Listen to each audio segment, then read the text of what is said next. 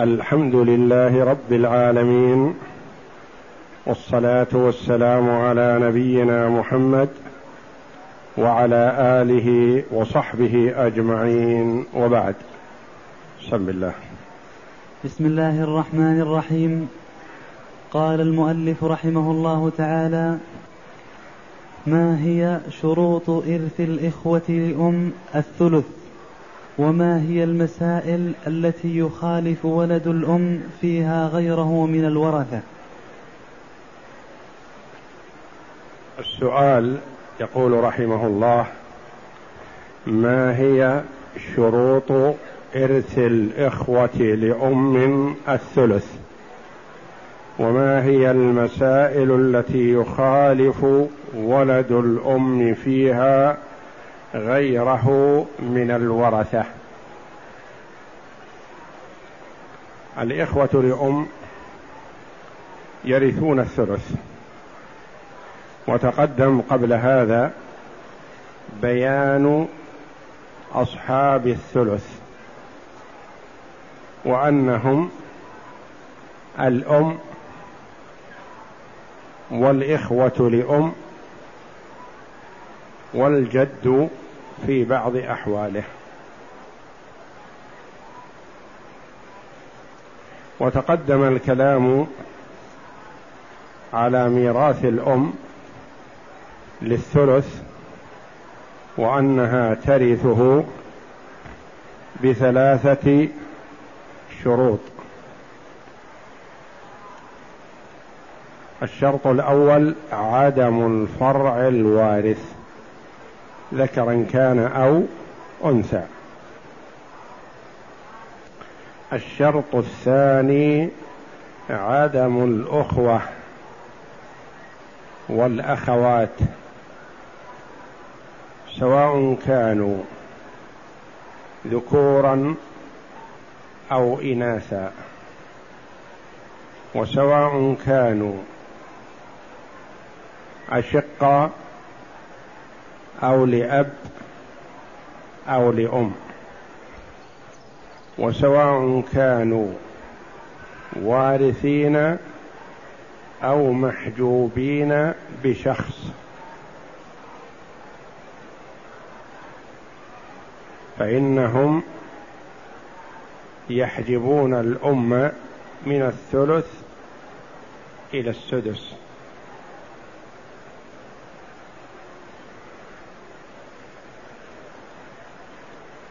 حتى وإن كانوا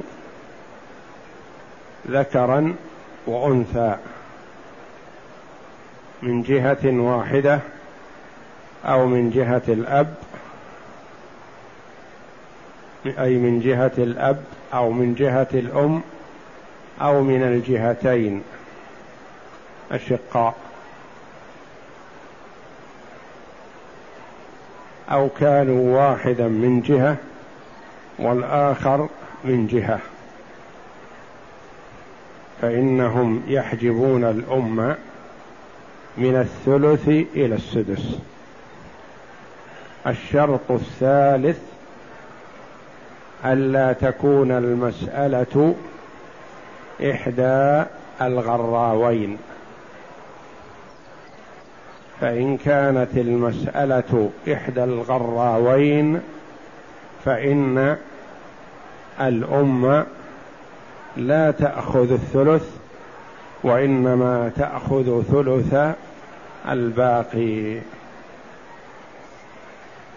والغراوان هي زوج وأم وأب أو زوجة وأم وأب.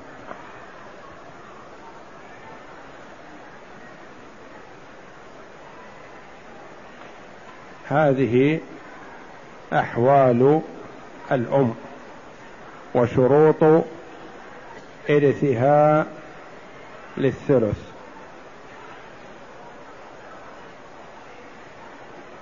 إذا كانت وحدها مع الأب ولم توجد الموانع هذه أخذت الثلث والأب يأخذ الباقي.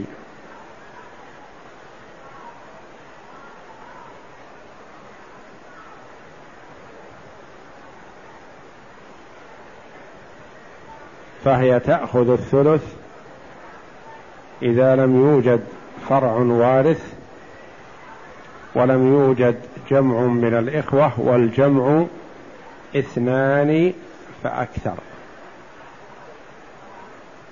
ولم تكن المسألة إحدى الغراوين.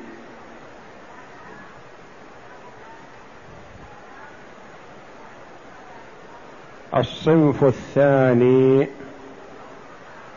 من أهل الثلث هما هم الإخوة لأم.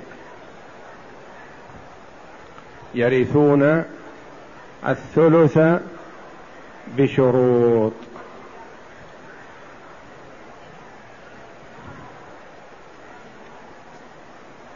ما هي هذه الشروط؟ كم هي وما هي؟ ثلاثة شروط. ثلاثة شروط. أن يكونوا اثنين فأكثر. فإن كان واحد فإنه لا يأخذ الثلث وإنما يأخذ السدس كما سيأتي. الشرط الثاني عدم الفرع الوارث.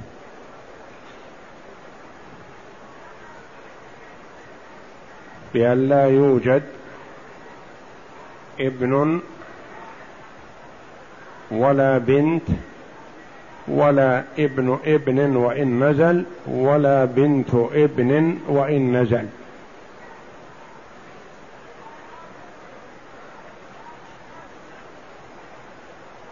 فإن وجد فرع وارث فإنه يسقطهم يسقط الأخوة لأم.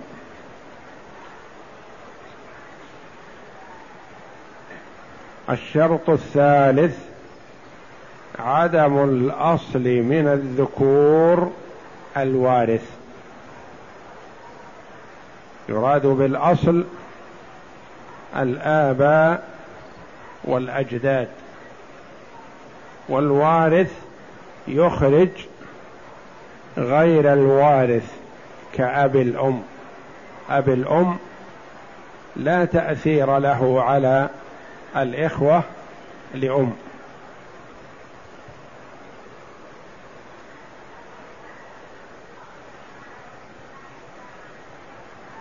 فالأب يسقط الإخوة لأم كما يسقط الإخوة الأشقاء والأخوة لأب. والجد يسقط الإخوة لأم ولا يسقط الأشقاء أو لأب.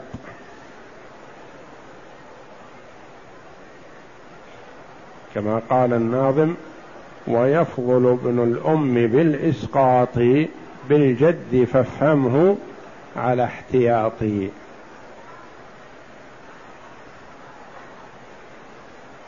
هذه شروط إرث الأخوة لأم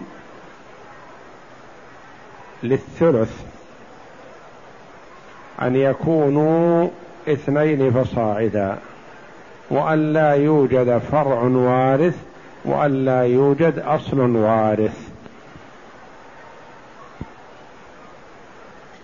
أصل من الذكور دون الأمهات. فرع وارث ذكورا كانوا أو إناثا. فالبنت وبنت الابن وبنت ابن الابن وبنت ابن ابن ابن ابن وهكذا. وإن نزل أبوها. فإنها تسقط الإخوة لأم. قلنا الفرع الوارث يشمل الذكور والإناث. وقلنا الأصل من الذكور ليخرج الأمهات. فالأمهات والجدات لا يسقطن الإخوة لأم. اقرأ. يرث الإخوة للأم الثلث بثلاثة شروط. الأول أن يكونوا اثنين فصاعدا.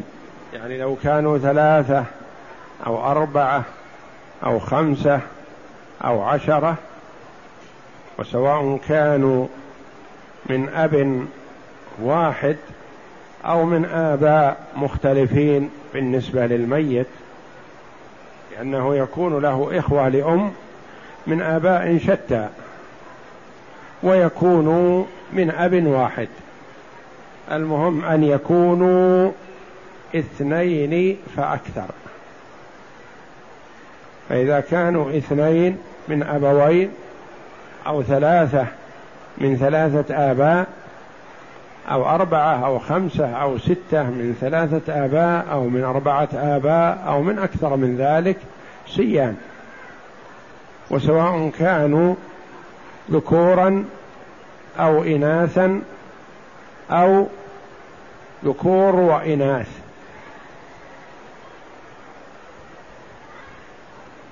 ولهذا قالوا ولد الأم. ولم يقولوا ابن الأم فيخرج البنت. ولم يقولوا الأخت لأم وإنما قالوا ولد الأم. الأخ لأم ولد الأم. يشمل الذكر والأنثى لأن كلمة ولد في اللغة تشمل الذكور والإناث. لقوله تعالى يوصيكم الله في أولادكم فالوصية ليست في الذكور وإنما في الأولاد الذكور والإناث. وكلمة الإبن للذكر فقط والبنت للأنثى فقط.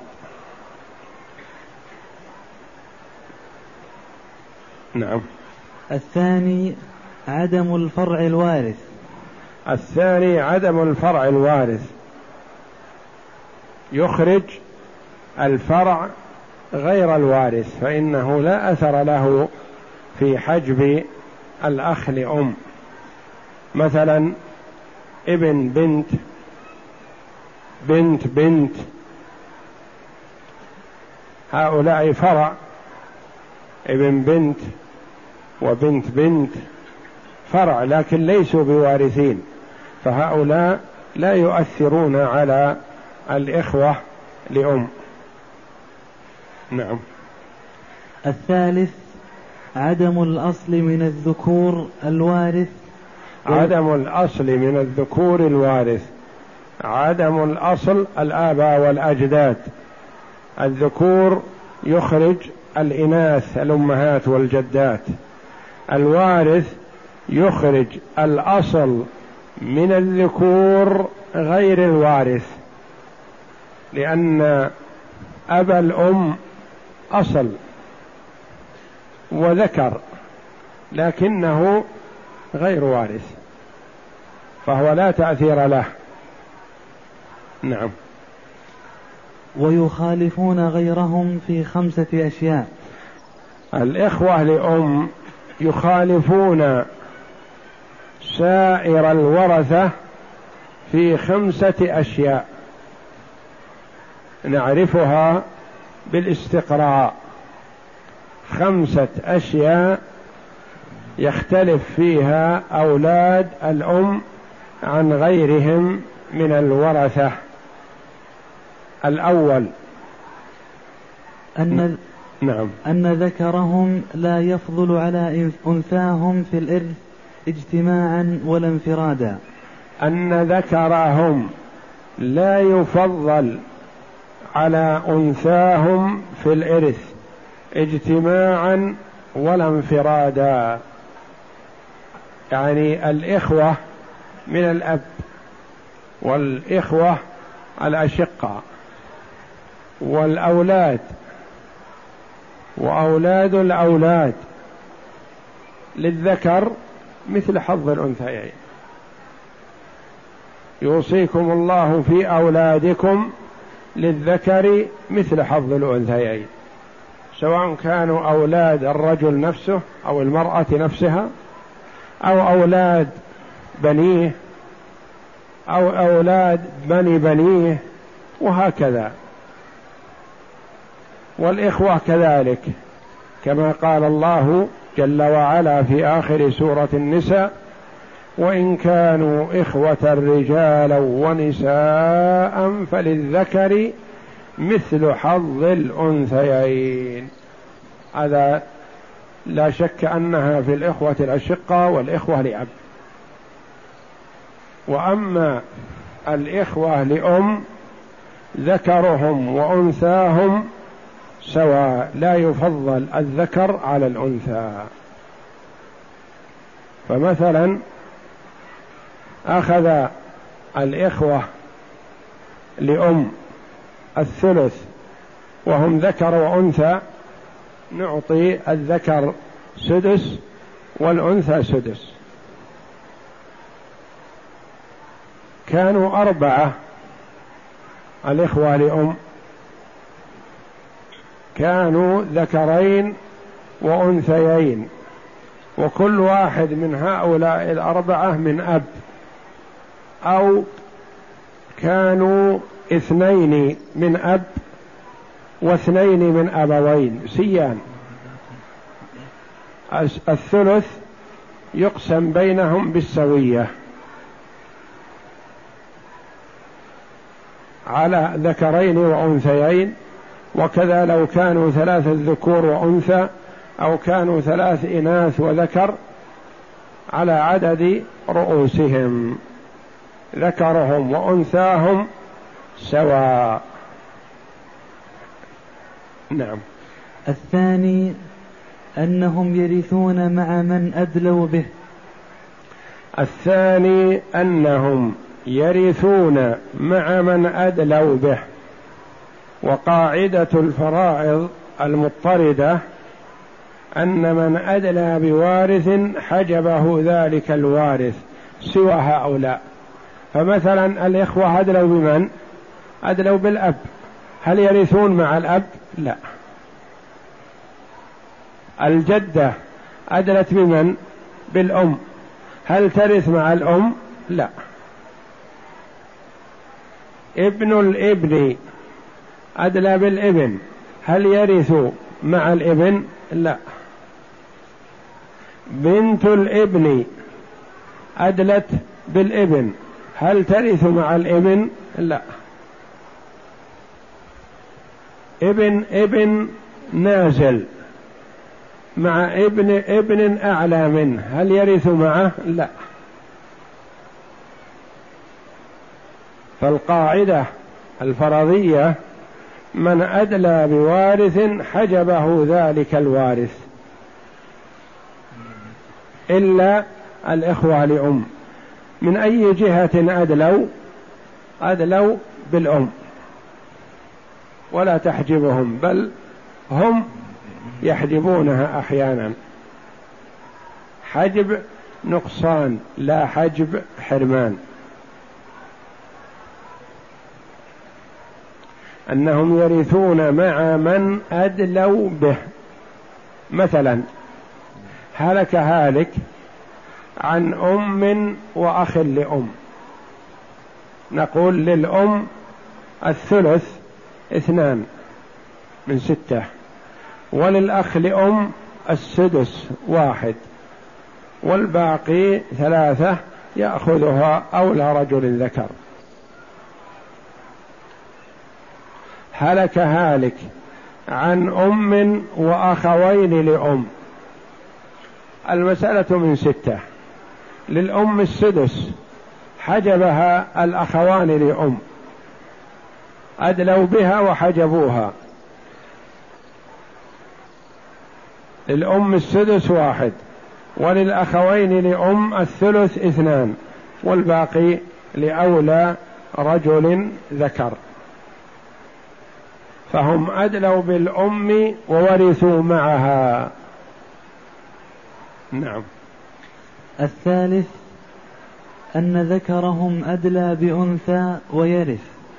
الثالث مما يختلف فيه أولاد الأم عن غيرهم أن ذكرهم أدلى بأنثى وورث. كيف أدلى ذكرهم بأنثى؟ أدلى بالأم. بخلاف ابن البنت فهو أدلى بأنثى ولم يرث. بنت البنت أدلت بأنثى ولا ترث. أبو الأم أدلى بأنثى ولا يرث. فذكر أدلى بأنثى وورث. أخ لأم ذكر. أدلى بأنثى التي هي الأم وورث. والقاعدة أن أي ذكر يدلي بأنثى لا يرث. ابن البنت أبو الأم يدلون بإناث ولم يرثوا. نعم. الرابع أنهم يحجبون من أدلوا به نقصانا. الرابع أنهم لم يكتفوا بإرثهم مع من أدلوا به بل رجعوا عليه بالضرر أحيانا. ثلاثة إخوة لأم أدلوا بالأم فهم يأخذون الثلث وهي يحجبونها من الثلث إلى السدس. لولا وجود أولادها هؤلاء أخذت الثلث. أو لو كان واحد أخذت الثلث لما صاروا أولادها اثنين أو ثلاثة حجبوها من الثلث إلى السدس.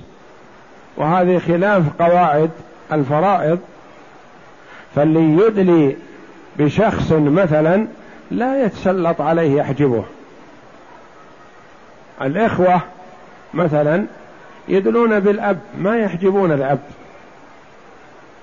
أبناء الإبن يحجبون يدلون بالإبن ما يحجبونه ولا يؤثرون عليه. وهكذا. فأولاد الأم يدلون بالأم ويحجبونها حجب نقصان. لا حجب حرمان يعني لا يحرمونها بالكلية وإنما ينقصون نصيبها. نعم. أن ذك الخامس أن ذكرهم لا يعصب أنثاهم. الخامس من ما يختلف فيه أولاد الأم عن غيرهم أن ذكرهم لا يعصب أنثاهم. يعني الأنثى من أولاد الأم والذكر من أولاد الأم سوا سوا لا فضل له عليها. فهي وحدها تأخذ نصيبها. جاء معها أخوها يأخذ نصيبه. بخلاف غيرهم فأي أخ مع أخته يكون عصبة. يعصبها عاد أحيانا ينفعها وأحيانا يضرها. تكون أخته عصبة به. لكن كونها عصبة به أحيانا ينفعه فيكون فيسمى أخ مبارك لأن لولاه سقطت فيعصبها فترث. وأحيانا وجوده نقص عليها. يعصبها فيسقط هو واياها بينما لو كانت وحدها ورثت. فيسمى أخ مشؤوم لا مبارك. وأما أولاد الأم فلا فضل لأحدهما على الآخر لا فضل للذكر على الأنثى ولا يعصبها ولا يحرمها ولا ينفعها ولا ينقصها. أن ذكرهم لا يعصب أنثاهم. الأخ من الأب يعصب الأخت من الأب. الأخ الشقيق يعصب الأخت الشقيقة. الإبن يعصب أخته. ابن الإبن يعصب أخته أو ابنة عمه المساوية له. وهكذا أو أحيانا يصب يعصب عمته التي هي أعلى منه درجة ولم ترث. إلا به فينتفع فتنتفع به. وأما أولاد الأم فذكرهم لا يعصب أنثاهم يعني كل واحد منهم برأسه. نعم. أمثلة أم وأخوان لأم وعم. المسألة من ستة. للأم السدس واحد وللإخوة لأم الثلث اثنان والباقي للعم. نعم. أم وأخوان لأم وعم. كيف نقسمها؟ نقول الأم في هذا المسألة تستحق السدس لوجود ولديها. حجبوها من الثلث إلى السدس. لو قلنا أم وعم ماذا تكون القسمة؟ أم وعم. يكون للأم الثلث واحد من ثلاثة. والعم له الباقي تعصيبا. صار مع العم مع الأم لها ولدان. حجبوها حجب نقصان. بدل ما تأخذ السدس أخذت السدس. وهم أخذوا الثلث والعم أخذ الباقي. نعم. مثال آخر أخ لأم وابن وجدة. أخ لأم وابن وجدة. الأخ لأم هل له ميراث مع الابن؟ لا ما يستحق شيئا. الجدة تستحق كما سيأتينا إن شاء الله تأخذ السدس. نقول المسألة من ستة. للجدة السدس واحد والباقي للإبن ولا يأخذ الأخ لأم شيئا لأن الفرع الوارث يسقط الأخ لأم. نعم.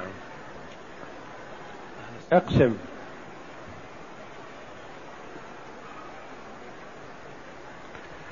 هلك هالك عن أم وثلاثة إخوة لأم. المسألة من ستة. للأم السدس واحد والباقي كم؟ خمسة. تكون للإخوة لأم. تكون ما يأخذون خمسة كامل. لا ما يستحقون. أي زين. يكون المسألة من ستة. للأم السدس واحد. وللإخوة لأم الثلث. اثنان من ستة. والباقي لأولى رجل ذكر. نبحث عن صاحبه فيما بعد. لا يأخذون ما بقي لأنهم ليسوا بعصبة وإنما لهم فرض. هلك هالك عن أم وأخوين لأم من أب وأخت لأم من أب آخر وابن أخ لأب.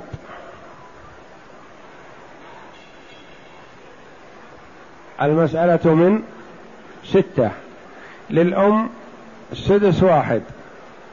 وللإخوة لأم سواء كانوا من الاثنان من أب واحد والثالث من أب آخر لهم الثلث اثنان على عدد رؤوسهم يقسم عليهم. والباقي لابن الأخ لأب.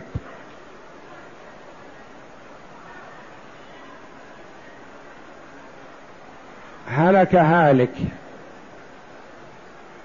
عن ثلاثة إخوة أشقاء.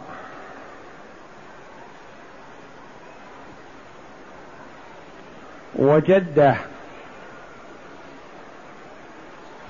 وأخوين لأم. وأخ لأب. ثلاثة أشقاء واثنان لأب لاثنان لأم وواحد لأب ومعهم جدة. المسألة من ستة. للجدة السدس واحد.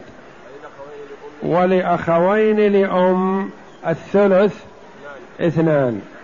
والباقي والباقي ثلاثة للإخوة الأشقاء لكل واحد منهم واحد. ويسقط الأخ لأب يسقط الأخ لأب بماذا سقط؟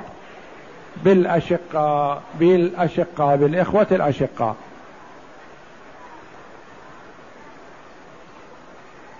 هلك هالك عن أم وجده وأب أم وجدة وثلاثة إخوة لأم وأب. المسألة من ستة. للأم السدس واحد والجدة تسقط لأنها أدلت بالأم والأم أخذت السدس. يبقى معنا خمسة. الإخوة لأم ماذا لهم؟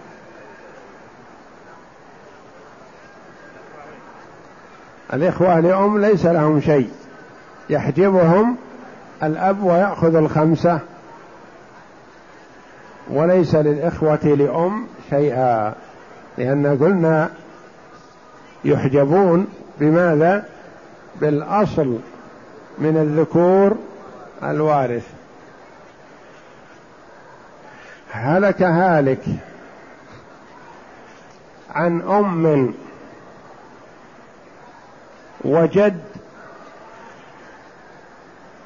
وثلاثة إخوة لأم.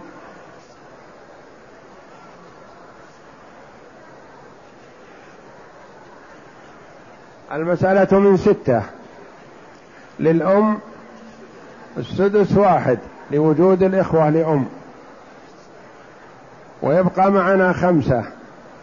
ماذا نعطي الإخوة لأم مع الجد؟ لا يأخذون شيئا. ليس لهم شيء. ويأخذ المبلغ الجد. فهو أحضرهم من أجل الأم يحجبها من الثلث إلى السدس. وحرمت هي من الثلث وحرم أولادها من الميراث. فهم منعوا أمهم من الثلث ولم يرثوا. هلك هالك عن أم وبنت وثلاثة إخوة لأم وابن ابن عم لأب. ابن ابن عم لأب. المسألة من ستة. نعم. للأم السدس واحد. وللبنت النصف ثلاثة. والإخوة لأم ليس لهم شيء. من الذي أسقطهم؟ البنت. والباقي اثنان من يأخذها؟ ابن ابن العم لأب. هلك هالك عن أم. وأخ لأم وابن أخ لأب. أم. وأخ لأم وابن أخ لأب. المسألة من عن أم. وابن أخ لأم. ابن أخ أخ لأم. عن أم وأخ لأم وابن أخ لأب. من كم؟ من ستة. للأم الثلث اثنان. وللأخ لأم من السدس واحد. والباقي يأخذه ابن الأخ لأب لأن ابن الأخ مع الأخ لأم ما يحجبان الأم. لأن اللي يحجب الأم هم الإخوة سواء كانوا من أب أو أم أو أشقة لكن أولادهم لا. أبناؤهم لا يحجبون الأم. هلك هالك عن أم وأخ لأم وثلاثة أعمام. المسألة من ستة. أخ لأم في سدس. المسألة من ستة. للأم السدس الثلث اثنان.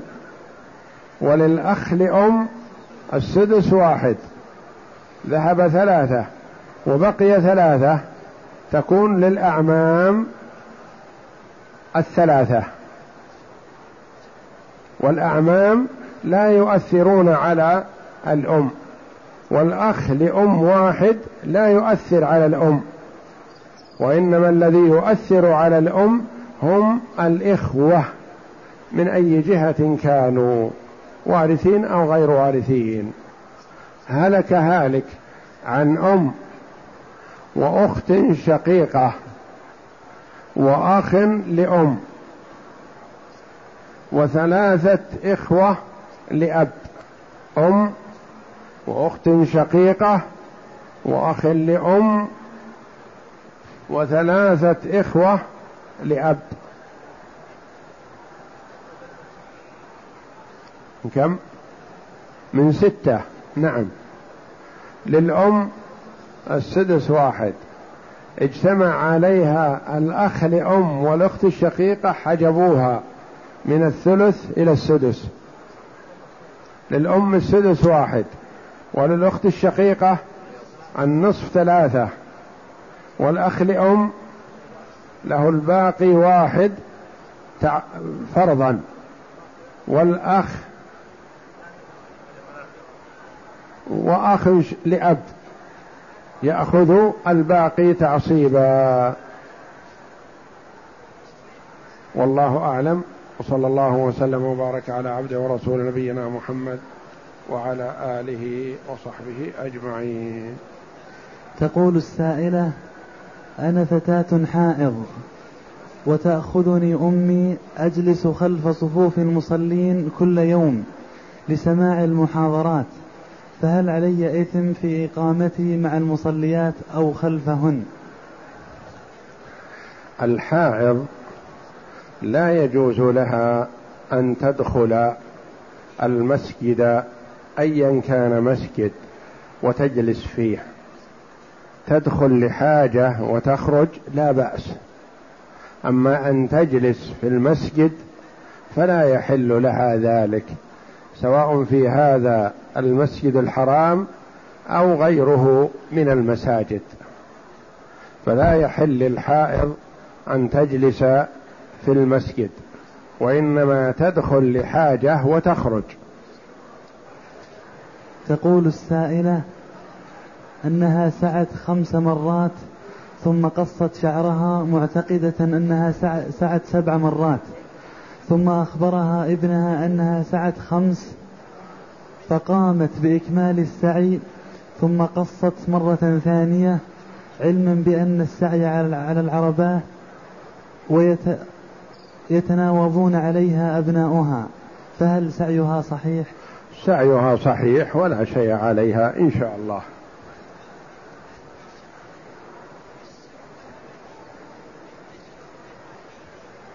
يقول السائل هناك دعاء خاص للجنازة إذا كانت طفلا رضيعا فما هو؟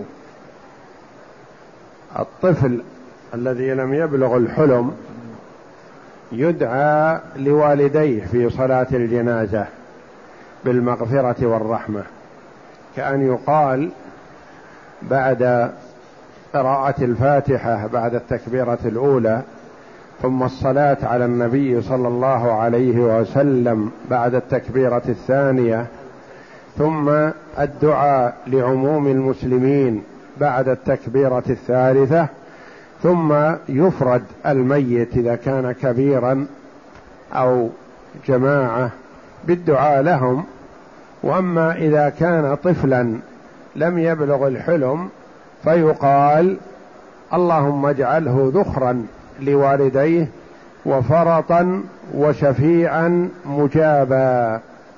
اللهم ثقل به موازينهما وعظم به أجورهما واجعله في كفالة أبيه إبراهيم الخليل. اللهم لا تحرمنا أجره ولا تفتنا بعده.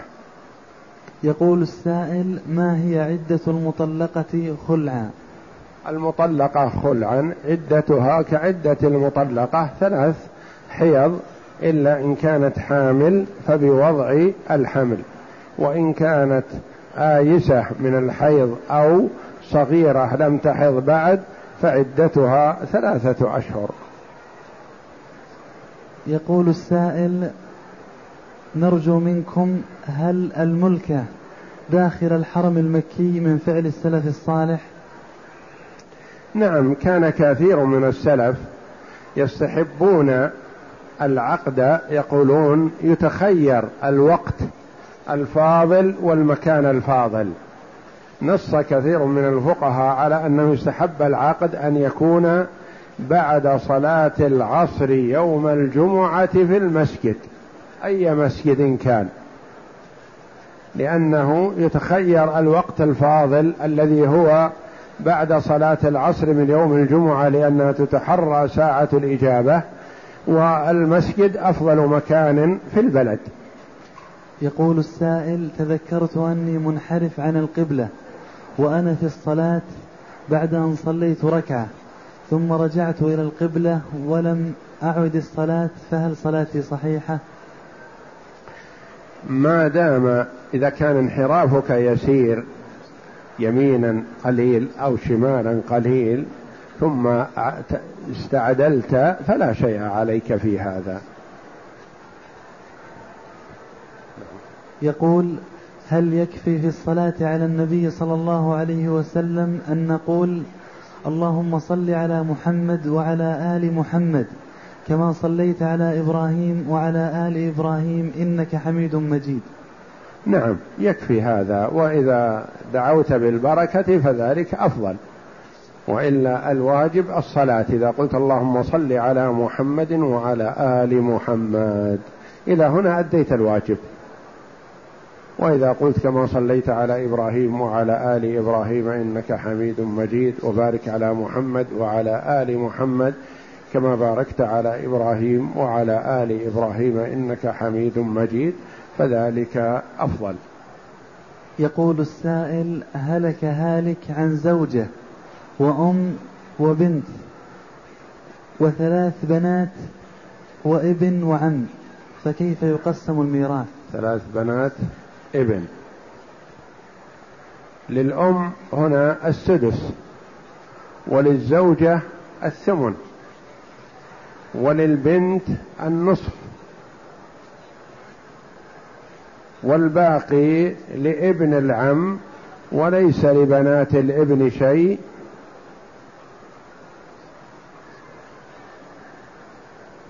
للزوجة الثمن وللأم السدس لوجود الفرع الوارث وللبنت النصف ولبنات الابن السدس تكملة الثلثين. وبهذا تكون انتهت. إن بقي شيء فيكون لابن العم. لأن فيها المسألة من أربعة وعشرين. للزوجة الثمن ثلاثة. وللأم السدس أربعة. أربعة وثلاثة سبعة. وللبنت النصف اثنى عشر. سبعة واثنى عشر تسعة عشر. ولبنات الابن السدس تكملة الثلثين أربعة. المجموع ثلاثة وعشرون. والباقي واحد من أربعة وعشرين لابن العم. هذه المرأة التي أحرمت وهي في حالة حيض ثم طهرت كما تذكر طهرا تاما من صلاة المغرب إلى صلاة الفجر أدت في هذا الأثنى عمرتها ثم عاودها الحيض بعد صلاة الفجر عمرتها صحيحة ما دام أنها أدت العمرة حال طهرها فعمرتها صحيحة ولا شيء عليها.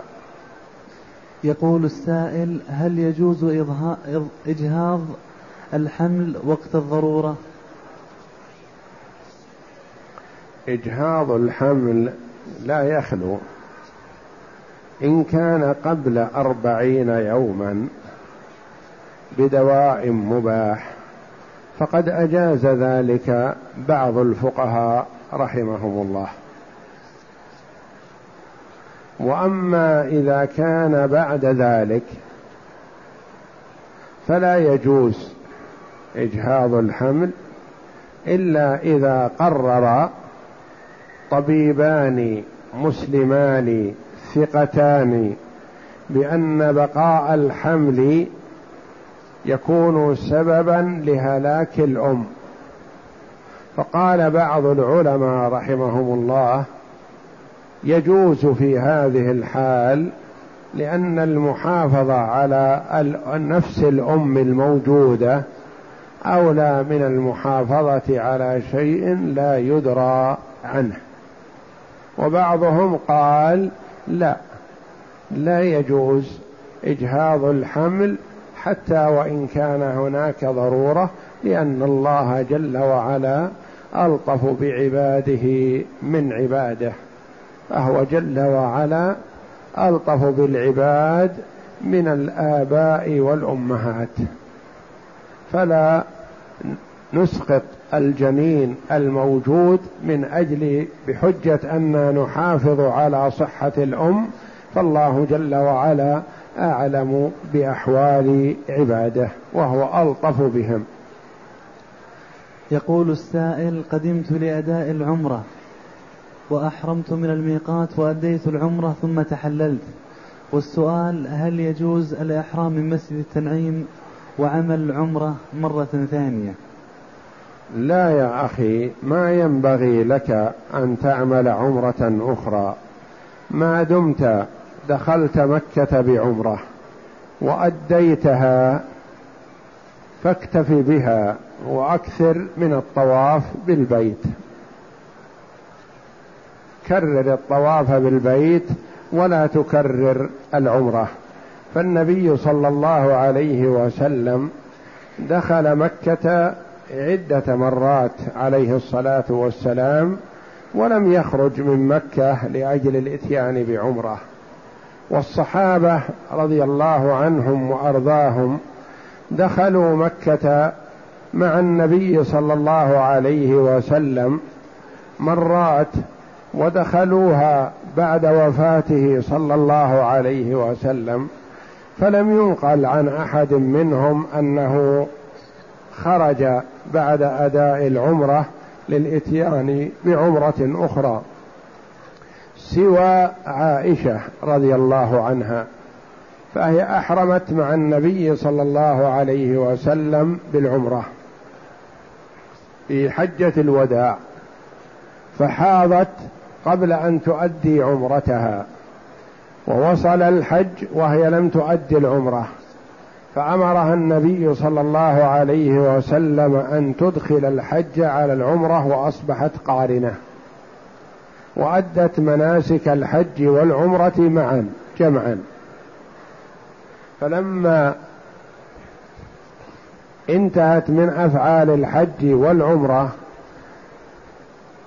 طلبت من النبي صلى الله عليه وسلم أن يأذن لها في الإتيان بعمرة فأخبرها صلى الله عليه وسلم بأن نسكها هذا يكفيها عن الحج والعمرة فألحت عليه وكان صلى الله عليه وسلم سمحا كريما فأذن لعبد الرحمن بن أبي بكر أخيها بأن يخرج بها إلى التنعيم فتحرم منه. وعبد الرحمن رضي الله عنه لم يحرم معها رضي الله عنها. فقال العلماء رحمهم الله من كان وضعه من النساء مثل وضع عائشة فلا بأس أن تخرج بعد الحج للإتيان بعمرة بدل العمرة التي أدخلت عليها الحج. وأما من دخل مكة بعمرة من الرجال والنساء وأتمها فلا ينبغي له أن يخرج للإتيان بعمرة أخرى. ويقول بعض السلف رحمهم الله هؤلاء الذين يذهبون إلى التنعيم لا أدري يأثمون أو يؤجرون. ويقول بعضهم هو بذهابه إلى التنعيم وإحرامه وعودته وإنهائه العمرة بإمكانه أن يطوف كذا وكذا سبعا وطوافه كذا وكذا سبعا خير له من أن يخرج ويأتي بعمرة أخرى. وأفضل أعمال العمرة هو الطواف بالبيت. وبإمكانه أن يطوف بدل طواف واحد للعمرة أن يطوف عشرة. وأكثر من ذلك وخير له من أن يذهب إلى التنعيم.